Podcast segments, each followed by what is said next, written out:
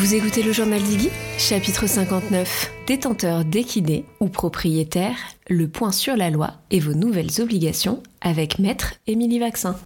Bonjour et bienvenue dans le podcast qui raconte le quotidien en tant que propriétaire de chevaux.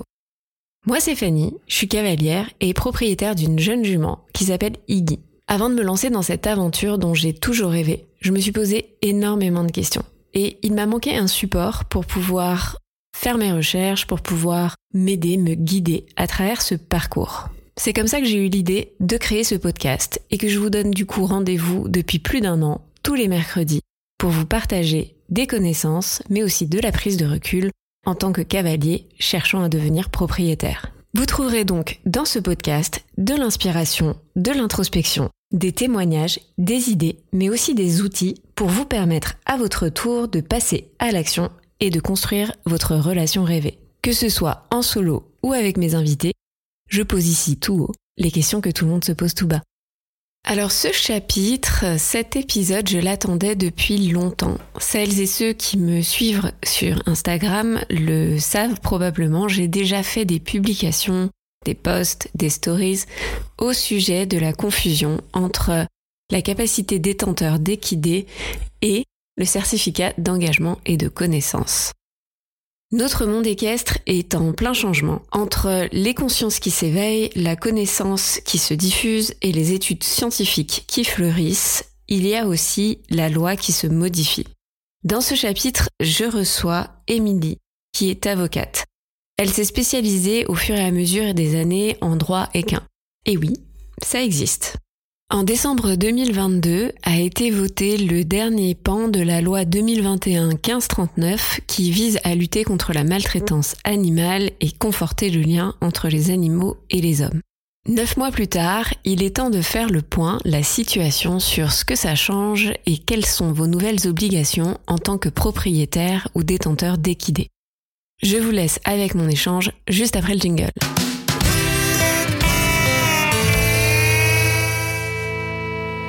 Bonjour Émilie. Bonjour Fanny. Je suis ravie de t'avoir à ce micro. Je voulais faire cet épisode depuis un long moment, mais je ne voulais pas en fait euh, le faire toute seule parce que parfois la loi est pas toujours évidente. Donc je voulais quelqu'un dont c'était le métier qui soit capable de nous l'expliquer, de nous la vulgariser avec des mots simples mais qui permettent à tout le monde de bien comprendre ce qui se joue. En gros, le but c'est de faire cet épisode pour refaire le point et aider nos auditeurs à comprendre les nouvelles dispositions légales qui ont été votées. Hiver dernier, je crois que c'était décembre, tu me confirmeras, concernant la détention des équidés. Donc, comme tu le sais, dans ce podcast, il y a beaucoup d'épisodes qui concernent vraiment l'achat, entre guillemets, du cheval et la transition de cavalier à propriétaire avec toute la prise de responsabilité que ça incombe. C'est pour ça que je voulais vraiment faire un petit point juridique et légal, puisqu'aujourd'hui, donc, il y a des, des, dispositions qui ont été votées, on va dire ça comme ça. Avant ce lourd programme, j'aimerais quand même que tu te présentes, que tu nous exposes ton parcours et ton rapport au cheval, parce que si tu es mon invité, c'est que tu en as un aussi. Je ne suis pas allée chercher n'importe qui. Bah alors oui, effectivement, euh, je pense qu'on ne peut pas être comme euh, je le suis avocate en droit équin sans avoir un, vrai lien avec le cheval. Si tu m'as invité aujourd'hui, effectivement, c'est pour euh, mon expérience professionnelle. Moi, je suis avocate depuis 14 ans. La plupart de mon activité se concentre aujourd'hui sur le droit équin et sur le droit des affaires. Alors, il y a sans doute deux questions qui se posent. C'est qu'est-ce que le droit équin et comment on en vient à exercer en droit équin? Alors, la première question, euh, enfin, en tout cas, la réponse à la première question, c'est qu'en fait, le droit équin, c'est quelque chose qui est excessivement large, contrairement à d'autres matières du droit qui visent à ne traiter qu'un rapport entre deux groupes de personnes. Par exemple, si jamais je te parle du droit social, tu vas sans doute euh, savoir de quoi on parle. En fait, le droit social, c'est l'ensemble des règles juridiques qui vont traiter les rapports entre un employeur d'une part et des salariés d'autre part. Si je te parle du droit fiscal, ça va être l'ensemble des règles juridiques qui vont traiter les rapports entre l'administration fiscale d'un côté et les assujettis de l'autre. Le droit équin, c'est beaucoup plus large. En fait, c'est toutes les règles juridiques qui vont s'appliquer non pas à un rapport particulier, mais à un secteur d'activité. Et ce secteur d'activité, c'est le monde du cheval et de l'équitation. Donc très très large. Bon alors ça c'est ma sous-catégorie, c'est ma définition du droit équin. Euh, comme tout bon juriste, j'aime à, catégorifier les choses. En fait, à mon sens, on peut catégoriser le droit équin en deux catégories. D'un côté, ce que j'appellerais le droit du cheval, alors que le, nom est un petit peu euh, un petit peu erroné, mais en fait ça, regroupe toutes les règles euh, qui euh, s'appliquent au cheval en tant que tel, donc toutes les règles qui visent à protéger le cheval.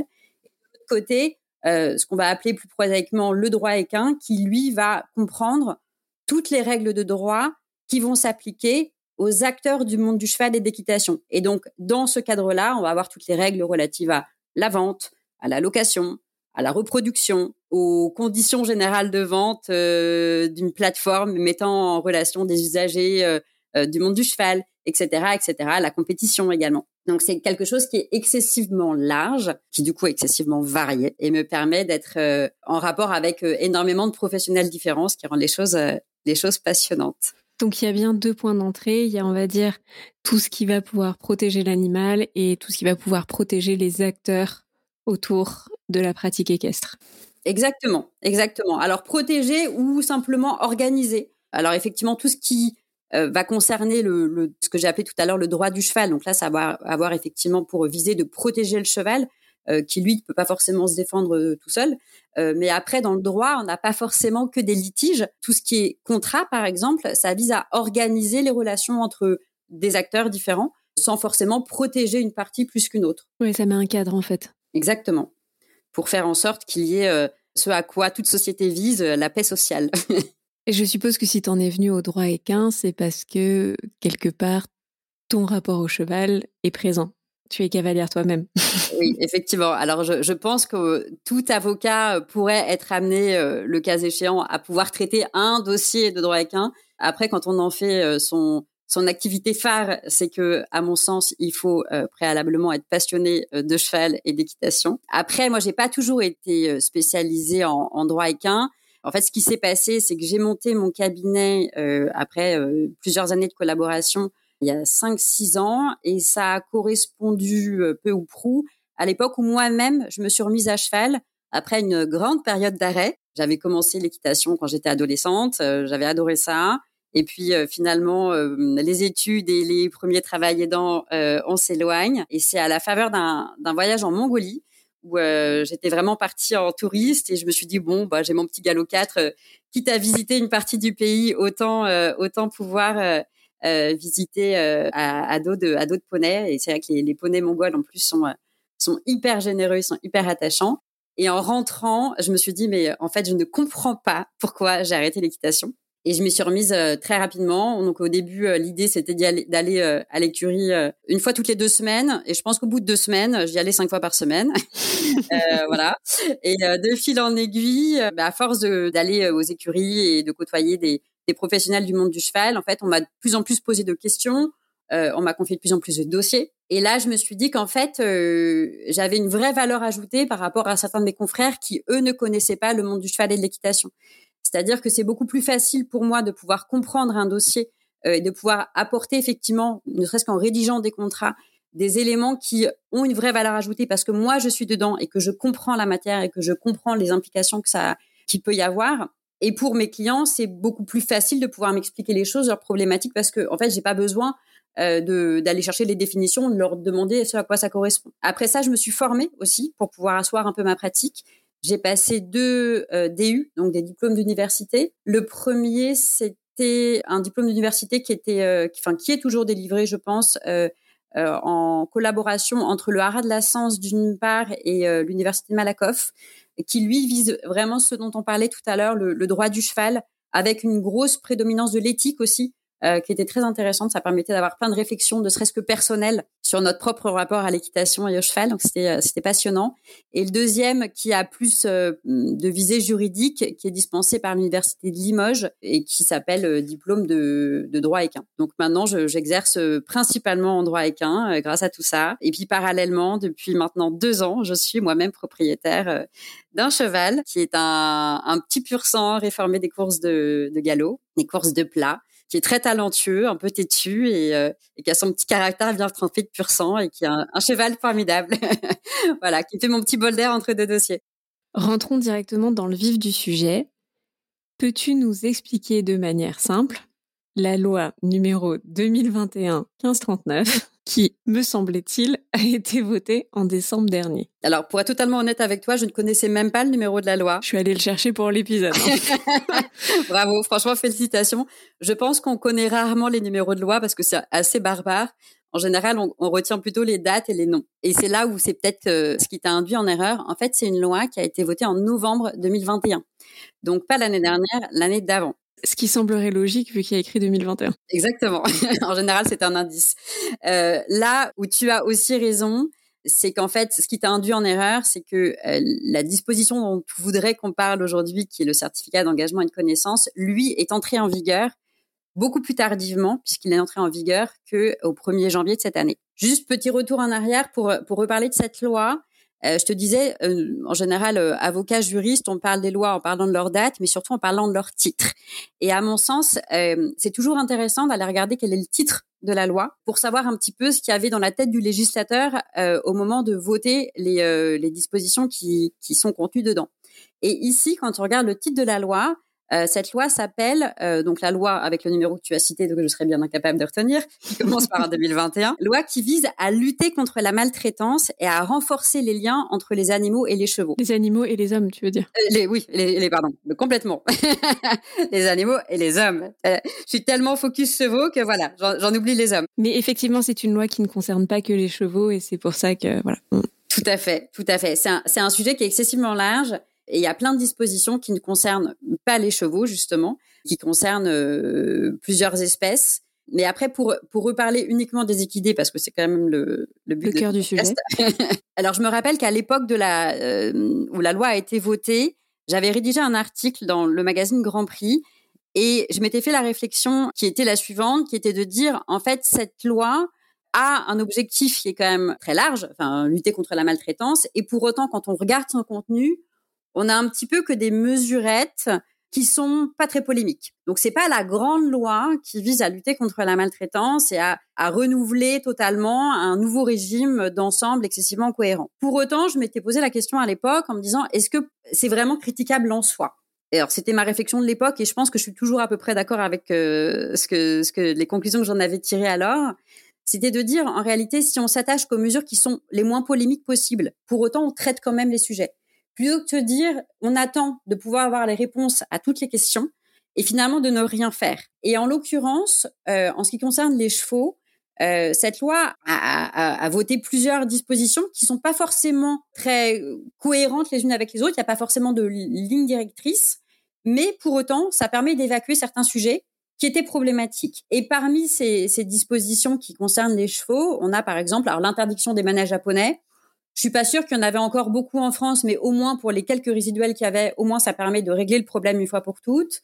On a euh, également euh, l'obligation d'inscrire dans les carnets des chevaux les interventions de névrectomie quand il y en a eu. Euh, ça permet aussi de pouvoir éviter des drames derrière. On a une création d'une procédure de vente aux enchères pour les chevaux qui ont été abandonnés dans les écuries. Et malheureusement, c'est quelque chose qui se passe assez régulièrement. Donc ça, c'était important pour les, pour les professionnels justement, des, les, gérants de structure.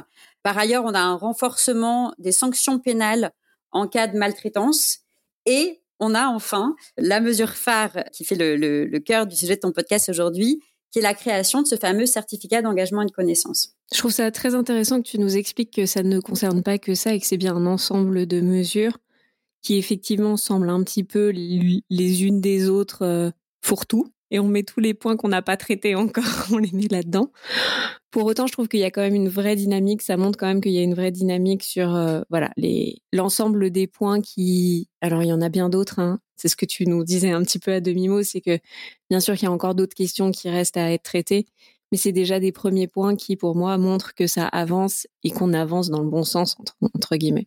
Le certificat d'engagement et de connaissance, qu'est-ce que c'est concrètement? Ça ressemble à quoi? Qui le délivre Donc ce certificat, d'abord, c'est quoi? C'est un document, c'est un papier. C'est un papier, un papier qui est un peu, un peu épais parce qu'il fait quand même 11 euh, pages. Euh, ça, c'est le modèle qui figure et je pourrais peut-être te transmettre le lien que tu pourras éventuellement mettre en, en référence. tout à fait. C'est un modèle de certificat qui est édicté spécifiquement pour les équidés qui est accessible sur le, site du service public, enfin de gouvernement.fr. Donc ça, ça c'est important. Enfin, en tout cas, c'est toujours intéressant de pouvoir y jeter un œil. Moi, j'aime toujours revenir un petit peu à l'objectif des mesures.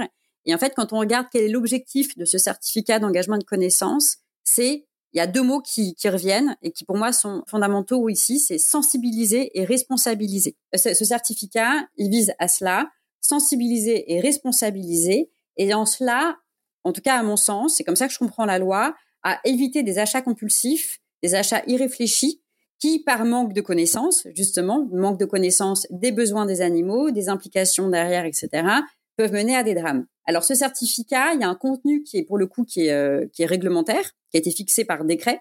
Il contient impérativement trois parties. La première partie, c'est euh, des informations qui sont relatives aux besoins physiologiques et médicaux de l'espèce en cause, donc en l'occurrence des équidés. Donc il va y avoir tout un paragraphe justement sur les besoins en eau, les besoins en nourriture, les besoins notamment de maréchalerie, etc., que les du coup détenteurs puissent être informés qu'un cheval ne boit pas simplement 5 litres d'eau par jour, que potentiellement il va falloir le supplémenter euh, en grains l'hiver ou toute l'année suivant euh, l'espèce, etc., et qu'il doit avoir euh, un maréchal régulièrement. Le deuxième partie, qui est tout aussi importante et qu'on a tendance souvent à, négliger quand on quand on en vient à détenir un animal de compagnie, mais aussi à l'acheter, à mon sens, on en reparlera sans doute plus tard, c'est ce, qui, ce qui concerne toutes les implications financières et de garde.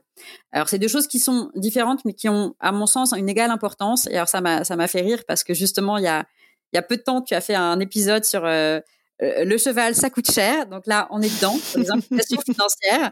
Euh, il y a plein de questions qui peuvent se poser et je pense que ton podcast pourrait faire office de cette partie euh, du certificat d'engagement de connaissance mais aussi tout ce qui concerne la garde. C'est-à-dire que bah, quand on détient un cheval, on va pas juste le laisser dans son pré, partir trois semaines en vacances et revenir trois semaines plus tard.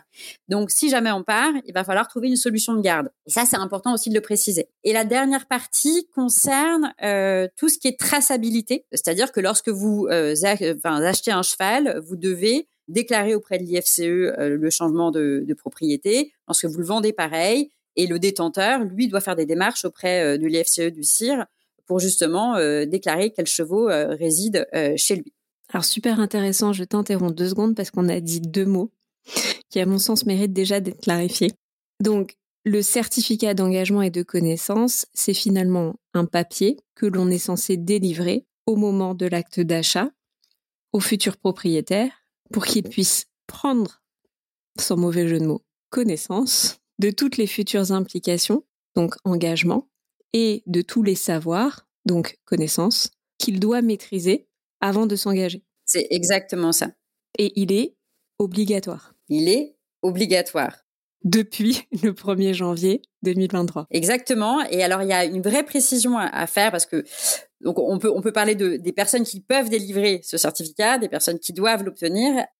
En, en, ce qui concerne les personnes qui doivent l'obtenir, il faut distinguer professionnels et particuliers. Les professionnels qui au 1er janvier 2023 avaient déjà une activité de garde de chevaux depuis 18 mois sont dispensés de ce certificat d'engagement de connaissance. Les professionnels qui sont diplômés au titre d'un diplôme euh, qui a été arrêté par euh, un arrêté, euh, c'est le terme juridique, donc globalement, ça regroupe à peu près tous les diplômes du monde du cheval et de l'équitation. De mémoire, il y a, il y a 18 diplômes qui sont visés. La liste est consultable justement sur euh, le site du service public.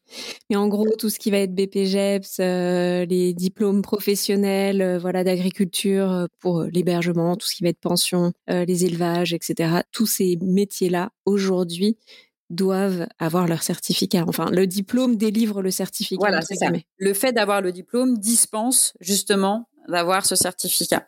Donc globalement, pour les professionnels, eux sont a priori déjà détenteurs de ce certificat. En ce qui concerne les particuliers, pour le coup, c'est impératif. C'est-à-dire qu'il n'y a pas de, de dispense possible, il n'y a pas de diplôme. C'est pas parce que vous avez un galop 7 que vous devez vous êtes dispensé d'avoir ce certificat d'engagement et de connaissance, étant précisé. Et ça, c'est une précision qui me semble importante que si jamais vous déteniez déjà un cheval au 1er janvier 2023, vous devez néanmoins détenir ce certificat d'engagement et de connaissance.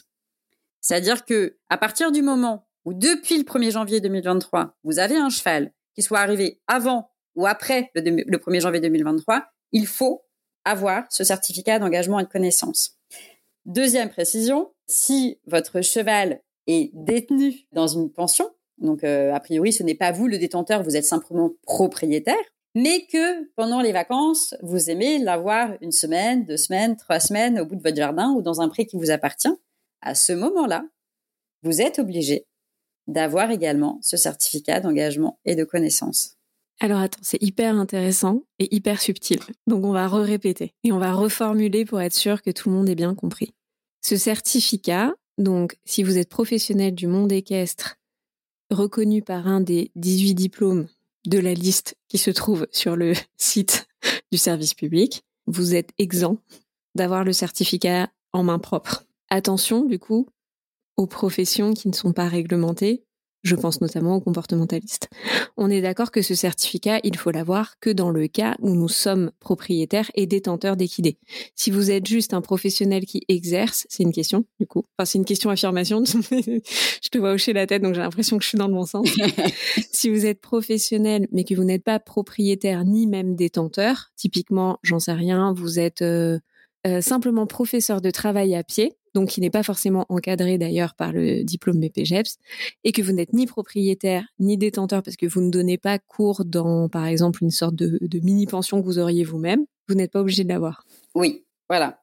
Petite précision simplement, la propriété est complètement en dehors du scope du certificat de connaissance pour les équidés. C'est-à-dire que donc c'est la détention. Détenteur. Oui, voilà. exactement. Donc, on en revient à mon petit moment où j'ai dit, hop, hop, hop, il faut qu'on explique ce que c'est la différence entre le détenteur et le propriétaire. Vous pouvez être propriétaire de votre cheval, c'est-à-dire avoir les papiers, avoir déclaré auprès euh, du CIR que c'est bien vous qui avez acheté ce cheval. Pour autant, si le cheval n'est pas hébergé par vos soins, vous n'êtes pas le détenteur de l'animal. Exactement. Je valide la définition. J'avais non seulement bossé le sujet parce que quand c'est sorti, je me suis, bah moi je venais tout juste d'être à peu près propriétaire, donc euh, c'est sûr que je me suis posé beaucoup de questions. Et puis, euh, bah bien sûr, en travaillant mon programme, c'est aussi une partie du programme. Donc bon, je délivre déjà des informations pré-programme, mais ça me semble important que les gens comprennent en fait dans quoi ils s'engagent. Pour autant, comme tu l'as dit, on peut être détenteur temporaire de son cheval à partir du moment où on le déplace pendant plusieurs mois euh, près de chez nous. Donc par exemple, si vous partez en vacances avec votre cheval, mais que votre cheval, quand vous l'emmenez, vous avez l'habitude euh, d'aller, enfin de l'héberger dans un autre euh, établissement professionnel entre guillemets, voilà, eux deviennent les détenteurs par substitution pendant les deux semaines ou trois semaines où ce cheval va être hébergé. Par contre, effectivement, si vous louez simplement un prêt, vous êtes détenteur. Donc, si vous êtes simple propriétaire, vous êtes exempt pour l'instant. Après, on peut recommander de quand même avoir ce certificat parce que là, tu vas nous en parler. Comment ce certificat est délivré et comment on le récupère? Parce que, bon, j'extrapole un peu, mais vous devenez récent propriétaire. Et puis, bah là, vous avez décidé de partir deux semaines en vacances. Enfin, on va pas se réveiller le lundi matin pour le samedi matin pour avoir son certificat. Si, c'est possible. Non, ou alors faut avoir un vétérinaire qui, euh, qui est très, euh, très disponible et réactif. Maintenant, on va prendre le temps d'expliquer qui délivre, qui est habilité pour délivrer ce certificat et en gros quelles sont les étapes un petit peu pour l'avoir pour justement éviter cette situation où c'est panique à bord, on veut récupérer son cheval pour quelques semaines et on n'a pas le papier. Alors, qui délivre euh, ce certificat d'engagement et de connaissance? Deux types de personnes, soit euh, d'un côté les vétérinaires qui ne sont pas obligés de le délivrer. C'est euh, un acte qu'ils sont libres de bien vouloir euh, délivrer ou pas. Euh, pareil, donc là, en termes de délai, bah, ça sera le délai du vétérinaire. Ou alors, auprès d'une liste d'organismes qui, eux, sont agréés par la loi. Et il y en a huit. De mémoire, on a FFE, le TRO, le Galop, la FNC, GHN, FCC, la Fédération des chevaux de travail, et il m'en manque un, et je ne sais plus lequel c'est. Mais globalement, en fait, c'est tous les euh, organismes, euh, les gros organismes, les grosses structures qui regroupent une discipline particulière. On a la SHF aussi, c'est ça que j'avais oublié.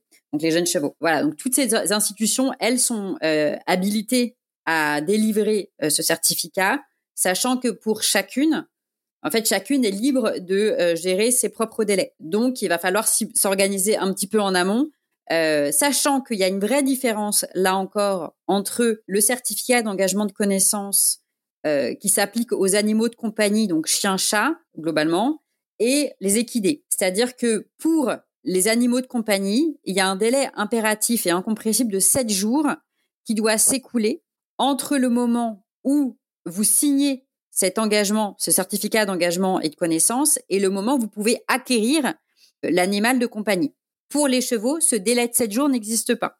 Donc à partir du moment où euh, votre vétérinaire ou l'un des organismes qu'on a cités euh, vous a délivré votre certificat d'engagement et de connaissance, vous pouvez acquérir un cheval et vous aurez ce certificat. Alors, je vais même apporter une précision parce qu'en fait, moi, je l'ai, je l'ai fait.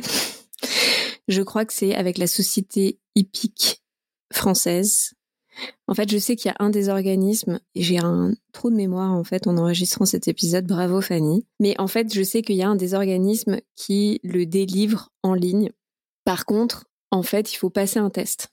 Donc, il faut s'inscrire, passer un test, et à partir du moment où on remplit le test correctement, on a effectivement le certificat qui est délivré, entre guillemets, en temps réel. Je remettrai le bon lien en description de l'épisode si ça vous intéresse euh, de cet organisme. Il me semble que c'est euh, la société française qui le fait. Néanmoins, c'est assez intéressant parce que moi, que je me rappelle quand je l'ai passé, je l'ai eu du premier coup, mais je l'ai passé aussi en ayant Iggy déjà depuis 18 mois. Donc forcément, on va dire que certaines de mes connaissances étaient mises à jour. Pour moi, c'est vraiment important de le prévoir parce que c'est pas le moment où on va se mettre euh, la panique à bord. C'est-à-dire que le jour où on récupère un prêt, on a déjà beaucoup de choses à réfléchir. Donc c'est pas la peine de rajouter ce petit moment de panique où on se dit oulala, là là, j'ai pas le certificat.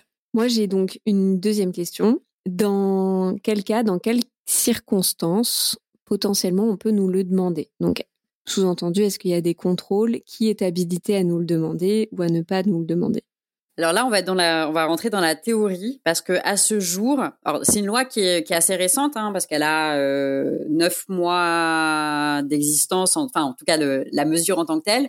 Donc moi à ce jour, j'ai pas de retour de contrôle qui serait intervenu euh, et qui aurait donné lieu à une à une sanction quelle qu'elle soit. Donc aujourd'hui, je pense que euh, la, le contrôle il est il est théorique. Pour autant, comme tout type d'infraction, euh, des contrôles peuvent potentiellement intervenir. Le détenteur n'est pas sanctionnable aujourd'hui. C'est la personne qui a vendu le cheval qui peut faire l'objet d'une sanction.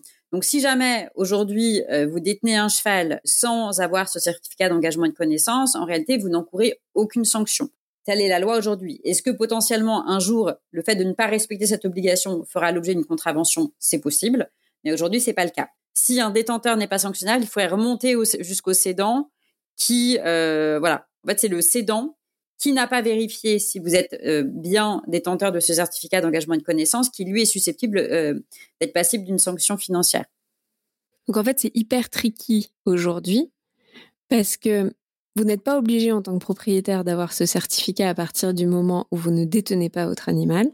Mais si jamais vous vous mettez à détenir votre animal et que vous ne respectez pas, entre guillemets, on va dire, les besoins fondamentaux de votre animal et du coup que quelqu'un en viendrait à euh, vous pointer du doigt et à vous dénoncer, alors la personne qui vous a vendu le cheval, qui n'était pas forcément obligée de vous délivrer le certificat parce qu'à l'époque peut-être que vous n'aviez pas songé détenir vos animaux chez vous et vos chevaux chez vous euh, peut être lui attaqué, c'est ça?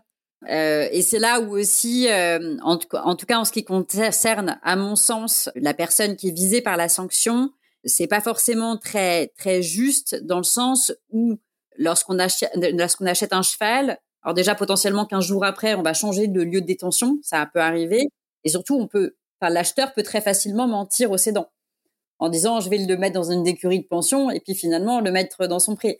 Donc c'est là où euh, pour le cédant, je trouve que la, sanction est un peu radicale parce qu'il a aucun moyen de contrôle.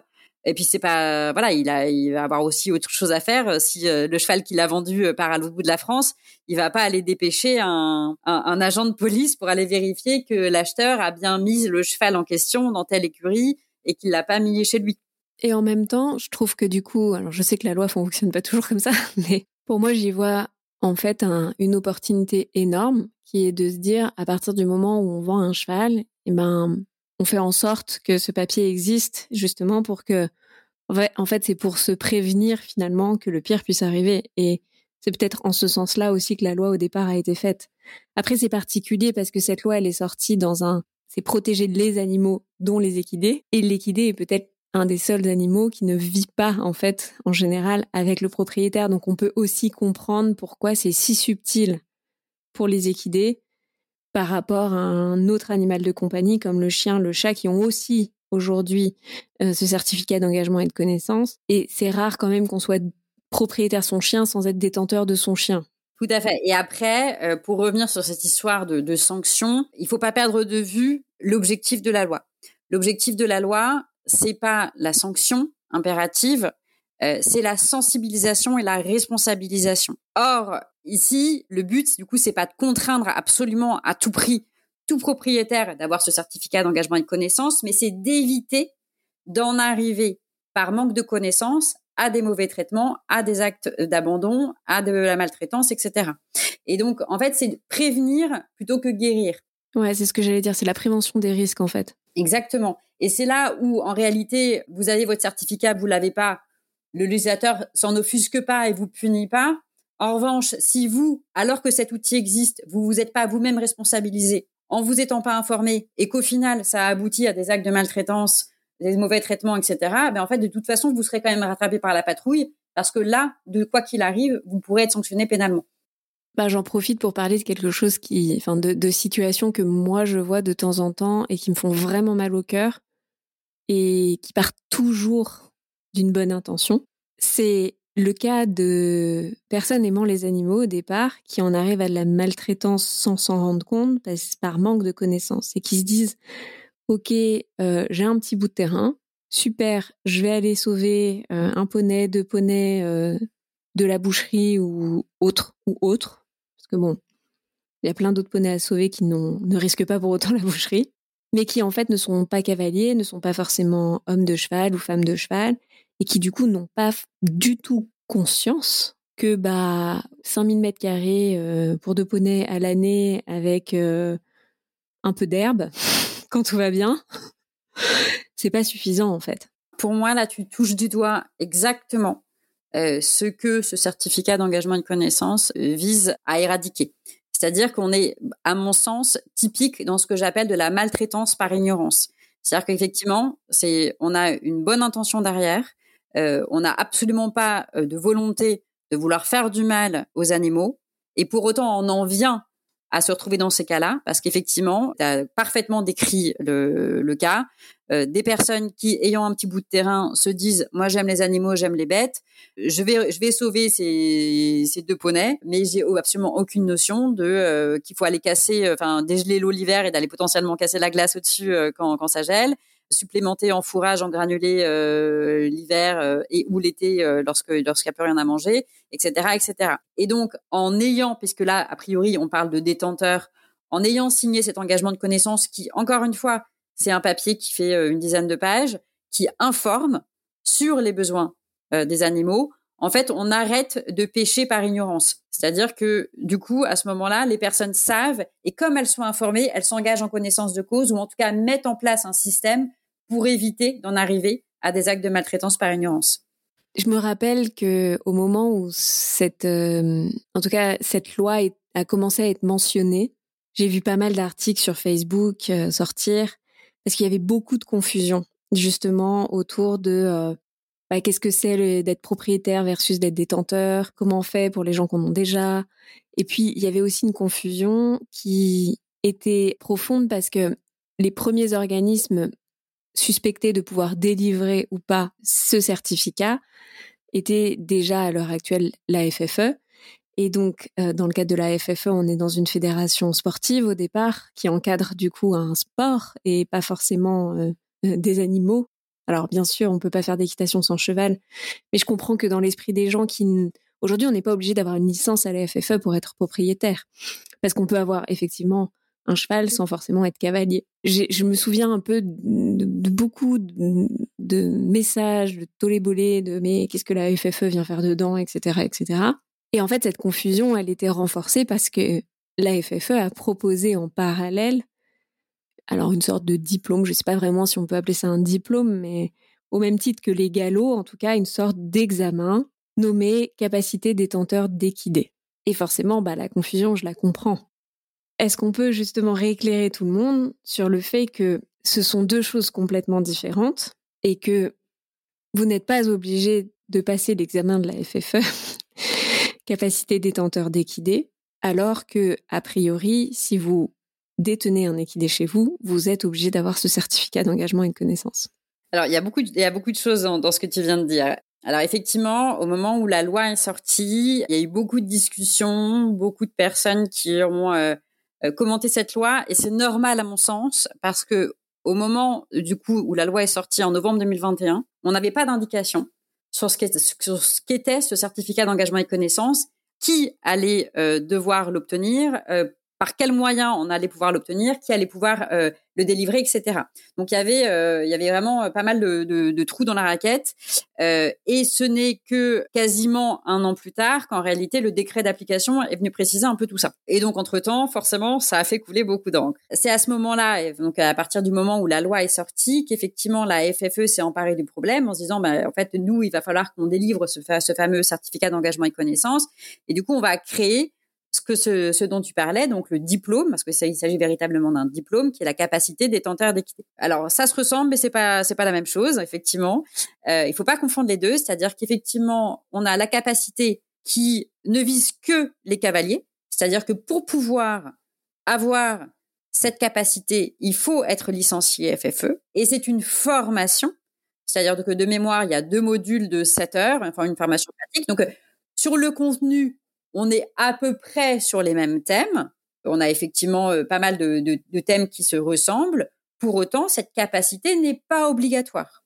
Alors que le certificat s'adresse à tous les détenteurs, tu l'as très bien dit, cavalier, non cavalier, et est obligatoire. Donc, avoir le certificat permet néanmoins d'aller passer la, la, capacité. On peut avoir les deux, c'est pas interdit. Pour autant, si vous avez la capacité, à mon sens, à ce jour, il faudrait interroger la FFE là-dessus. Je ne suis pas sûre que les deux documents soient équivalents. Il est possible qu'il y ait une équivalence qui soit donnée. C'est-à-dire qu'à partir du moment où vous avez la capacité, la FFE puisse vous délivrer également le certificat qui va avec. Logique, parce que euh, le plus peut le moins. Ceci dit, je te dis ça, mais moi j'ai passé ma capacité et je n'ai pas eu. Euh, j'ai un document qui valide ma capacité, mais j'ai fait la démarche du certificat euh, sur un autre site. J'avais envie juste de remettre l'église au centre du village, comme on dit, pour que les gens comprennent bien que ce n'est pas la même chose. Pour autant, je trouve ça plutôt aussi une bonne démarche du point de vue de la FFE de mettre en place un diplôme pour tout simplement euh, se préparer aussi hein, d'une certaine manière. Il faut comprendre la logique derrière. Il y a beaucoup de gens qui en fait ne différencient pas le fait d'avoir un cheval du fait d'être cavalier. C'est-à-dire que euh, souvent dans notre rapport euh, au cheval, ne serait-ce que quand on est enfant, le premier moyen le plus simple de se rapprocher d'un cheval reste encore de s'inscrire au poney club. On n'a pas tous un voisin qui a un cheval dans un jardin. Ok, ça dépend où on habite, mais même quand on habite en pleine campagne, on n'a pas forcément l'agriculteur du coin ou le voisin qui a son propre cheval et qui peut nous mettre au contact de cet animal. Donc c'est vrai que le premier rapport, le premier rapprochement se fait souvent aussi à travers la pratique de l'équitation et, du coup pour le grand public, il y a aussi souvent ce premier réflexe de dire bah cheval, équitation, centre équestre, donc pratique sportive. Donc ça semble assez logique que la FFE, bah voilà, pareil, euh, fait la gestion des risques en proposant quelque chose qui est euh, destiné à faire en sorte que les personnes puissent, au travers de cette fédération, avoir un diplôme pour, entre guillemets, devenir propriétaire. Oui, et se préparer à détenir un cheval chez eux. C'est-à-dire qu'effectivement, se dire j'ai mon galop euh, X, Y ou Z, je suis cavalier. Pour autant, je ne sais pas quels sont les besoins euh, physiologiques, médicamenteux, etc. de mon cheval parce que en fait c'est le centre équestre qui gère les chevaux parce que je je viens, je suis cavalier de, poney club ou de centre équestre, et donc en fait je ne gère pas au quotidien un cheval. Et cette capacité permet aux gens bah, d'apprendre, de se rassurer aussi sur leurs connaissances, d'en apprendre de nouvelles et, de les préparer effectivement à détenir un cheval chez eux. Je trouve ça, je trouve que c'est effectivement c'est une très bonne initiative. Donc, il faut juste rappeler que pour la capacité détenteur d'équidés, à partir du moment où vous avez déjà votre galop 4, il existe certaines équivalences. Si vous n'avez pas votre galop 4, vous devez donc du coup faire effectivement deux jours de formation. Il y en a une que vous pouvez faire a priori, en fait, vous pouvez le faire en ligne, c'est-à-dire qu'il y a quand même le parcours pour faire tout le premier module sur la théorie en ligne. Par contre, vous devrez vous rendre dans un centre équestre habilité pour faire la partie pratique. Bien évidemment, ça a un coût. Et voilà, à condition que euh, vous ayez un centre équestre qui la propose à côté de chez vous, etc., etc. Mais elle n'est pas obligatoire aujourd'hui. Une fois qu'on a dit tout ça, j'aimerais qu'on arrive à projeter les gens dans l'utilité quand même de ce genre de loi, même si on voit tout n'est pas parfait. J'aimerais qu'on finisse un petit peu l'épisode là-dessus, dans le sens où tu l'as dit toi-même, bon, c'est pas tout parfait, c'était un peu un fourre-tout. on a mis plein de petits points pour protéger euh, les droits des chevaux on avance, on n'a pas forcément les mesures de contrôle qui sont déjà existantes, etc., etc. Pour autant, moi, j'y vois quand même un, progrès. Alors, je suis une éternelle optimiste, je vois toujours le verre plutôt plein que vide, mais j'y vois quand même une véritable évolution dans la prise de conscience que détenir un animal, être propriétaire, c'est une somme aussi de responsabilité et qu'il suffit pas de juste vouloir, il faut donner un peu plus de sa personne voilà, c'est un être vivant à part entière euh, qui a ses propres besoins qui sont très différents des besoins des humains. Même si aujourd'hui, il n'y a pas forcément encore, on va dire, tous les à côté qui vont permettre de garantir que euh, cette loi soit appliquée dans toutes les circonstances, c'est finalement un outil, comme on l'a dit, de gestion des risques. Et puis peut-être aussi, alors tu l'as dit, elle n'a pas été faite pour sanctionner au départ et la loi n'est jamais faite au départ pour sanctionner. Mais pour autant, il y a aussi parfois des abus conscients. Et du coup, est-ce qu'on peut dire que c'est aussi un des premiers outils dont certaines personnes disposent dans des cas d'abus pour faire valoir justement le droit équin L'objectif de la loi, effectivement, ce que tu disais, mon optimisme, etc. Moi, il me paraît important, en fait, de revenir à une loi qui est encore plus ancienne, mais qui, à mon sens, est fondatrice un petit peu des mesures qu'on a aujourd'hui. C'est une loi de 2016 qui en soi était un petit changement, mais qui fondamentalement change quand même radicalement les choses. C'est-à-dire que jusqu'alors, les animaux, euh, quels qu'ils soient, dans le Code civil, étaient assimilés au régime de ce qu'on appelle les biens meubles corporels, donc euh, plus prosaïquement les choses. Et euh, depuis 2016, dans le Code civil, on a un article spécifique qui définit les animaux comme des êtres vivants doués de sensibilité. Alors, ça n'empêche pas que pour plein de, choses différentes, notamment la vente, etc., on va toujours les traiter comme des choses, mais dans l'acceptation et la compréhension des animaux, on va quand même prendre, pour certaines mesures, en compte cette sensibilité, en disant, en fait, justement, on ne devient pas détenteur d'un animal ou propriétaire lorsqu'il s'agit d'un animal de compagnie, donc chien, chat, propriétaire d'un animal, comme on devient propriétaire d'une table. C'est-à-dire qu'une table, vous l'achetez, vous en occupez pas, vous donnez un coup de pied dedans, c'est pas grave, elle euh, ressent rien. Euh, vous la mettez à la poubelle, vous l'abandonnez, voilà, il n'y a pas de problème. Lorsque vous devenez propriétaire d'un chien, d'un chat, ou lorsque vous venez à détenir un cheval, et eh bien à ce moment-là, il faut avoir la conscience et la responsabilité de cette sensibilité. Vous êtes le gardien de cette sensibilité il faut faire au mieux pour que cette sensibilité soit pas atteinte. Et donc, on en revient à notre fameux certificat. Le fameux certificat, ça permet de dire aux personnes qui vont avoir la garde de l'animal, attention, avant de devenir gardien, il y a une liste de warnings. Ces warnings, c'est un cheval, ça boit, ça mange, ça voit le maréchal. Ça a besoin de bouger, de se déplacer. Exactement, exactement.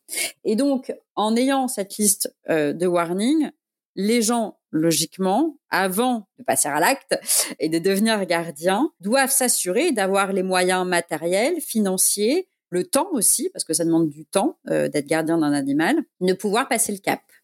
Et euh, pour revenir à ta question subsidiaire qui était est-ce que malgré le fait que ce certificat d'engagement et de connaissance ne soit pas sanctionné en tant que tel, est-ce que nous, avocats en droit équin, on peut s'en servir ou est-ce qu'un magistrat qui aura à trancher un litige qui a trait à des actes de mauvais traitement ou des sévices graves, etc., pourra s'en servir? Eh bien, à partir du moment où le gardien devait euh, signer cet acte ce certificat d'engagement et connaissance et ne l'a pas fait, ou au contraire l'a signé et n'a pas respecté ses engagements, à ce moment-là, à mon sens, le magistrat pourra tenir compte de cette circonstance pour dire voilà, vous, connaissiez, vous saviez, vous auriez dû connaître et vous ne l'avez pas fait. Donc, je requiers, ou en tout cas, ça sera le procureur, je requiers l'application de la peine la plus, euh, la plus stricte pour pouvoir euh, faire en sorte que ce de tels actes ne soient pas euh, commis une nouvelle fois. Et ça, à mon sens, c'est n'engage que moi, c'est un progrès. En tout cas, ce qui est, ce qui est sûr, c'est que de responsabiliser les futurs gardiens par rapport à la charge qu'est la garde d'un animal, c'est à mon sens effectivement prépondérant. C'est-à-dire qu'encore une fois, on n'achète pas un animal comme on achète euh, une table, une chaise. Super. Merci Émilie. Ben, merci à toi. On peut te retrouver sur Instagram. Je vais mettre euh, ton compte. On peut te retrouver, je suppose, aussi sur LinkedIn. Tout à fait. Qui est plus professionnel. Mais voilà, si euh, est-ce que tu peux juste en, un mot pour finir nous dire un peu le type de de cas que tu traites en tant qu'avocat côté professionnel ou même propriétaire? Parce que il y a et des professionnels et des propriétaires qui écoutent ce podcast. Dans quel cas faire appel à toi? Pour quel type de problématique? Très rapidement, on, en a vaguement parlé au début, mais voilà. C'est excessivement large. Euh, moi, j'aurais tendance à dire euh, évidemment euh, en amont, puisque avant, avant de justement de s'engager dans un parcours d'achat ou pour les professionnels, avant d'établir des contrats qui ne sont pas revus par un professionnel du droit, en fait, vous vous mettez à risque. Donc, avant qu'il y ait euh, des, des, catastrophes, avant que les litiges puissent naître, venez nous voir pour que justement on puisse vous établir un cadre contractuel qui soit adapté à votre activité et réellement à votre activité. C'est-à-dire qu'encore une fois, je, je déconseille souvent de prendre des modèles sur Internet qui correspondent pas forcément à ce qui se passe en pratique pour éviter des catastrophes, pour éviter des litiges. Euh, et puis bien évidemment, à partir du moment où la situation devient litigieuse, c'est euh, important euh, de faire appel immédiatement et avant de recevoir une assignation ou avant de devoir assigner à un professionnel du droit pour pouvoir sauvegarder au mieux ses intérêts et faire en sorte que la situation puisse se régler à l'amiable, puisque, euh, comme chacun sait, une bonne transaction vaut mieux qu'un mauvais procès. Donc, si vous êtes éleveur et que vous allez gérer des contrats de vente, si vous êtes dirigeant de pension, que vous allez gérer donc des contrats de pension, des contrats de pension, un règlement intérieur d'écurie. Exactement. Si vous êtes propriétaire et que vous souhaitez mettre votre euh, cheval en demi-pension ou en confiage, quoi d'autre? Les situations, encore une fois, sont, sont, très variées. Il peut y avoir des, euh, voilà, des contrats de location de, chevaux, ça se fait, enfin, en tout cas beaucoup chez les poneys. Il peut y avoir aussi des contrats de saillie pour euh, pour les éleveurs. Et après tout ce qui touche tout ce qui touche la, vie quotidienne. Mais globalement, là, en ayant fait, on a fait le tour de tous les les contrats les plus les plus récurrents de la, de la vie du monde équestre. Super. Merci beaucoup de ton temps. Merci pour ta clarté, pour ce sujet qui est euh, voilà toujours un peu confus, je crois, pour euh, pas mal de cavaliers et de futurs propriétaires. Donc, j'espère que ce podcast aura éclairé tout le monde une bonne fois pour toutes. Et puis, ben, à bientôt si on a besoin de refaire un point éclairé sur la loi. À très bientôt. Merci, Fanny. Pour toutes celles et ceux qui auraient des questions suite à cet épisode aux côtés de maître Émilie Vaccin. N'hésitez pas à me joindre en MP sur Instagram pour me les adresser ou vous adresser directement à Émilie. Je mettrai les coordonnées en description de cet épisode. J'en profite pour rappeler que nous sommes en plein lancement de la toute première promo Devenir propriétaire. Le programme de six semaines pour penser son projet poney de A à Z. Ce n'est pas une checklist de choses à faire si vous souhaitez devenir propriétaire. C'est un programme pour vous donner un plan d'action pour faire avancer votre projet. Le programme a été pensé en promotion de manière à ce que vous puissiez être au contact d'autres personnes qui sont elles aussi en recherche, que vous puissiez profiter d'une émulation collective, que vous puissiez échanger avec des gens qui se posent les mêmes questions que vous au même moment que vous. Si ceci vous intéresse, sachez que la liste d'attente est déjà ouverte et que les inscriptions officielles seront mises en vente ce vendredi 17 novembre. Je vous laisse le lien en description de l'épisode. Si vous avez aimé le podcast ou si vous l'avez trouvé utile, vous pouvez le partager bien évidemment à votre entourage ou me laisser un commentaire et une notation sur les plateformes Apple Podcast ou Spotify. Si vous voulez suivre le quotidien d'Iggy et moi, n'hésitez pas à nous rejoindre sur Instagram ou TikTok at iggy.journal. Comme toujours, chers auditeurs, je vous remercie fidèlement de votre écoute. À la semaine prochaine.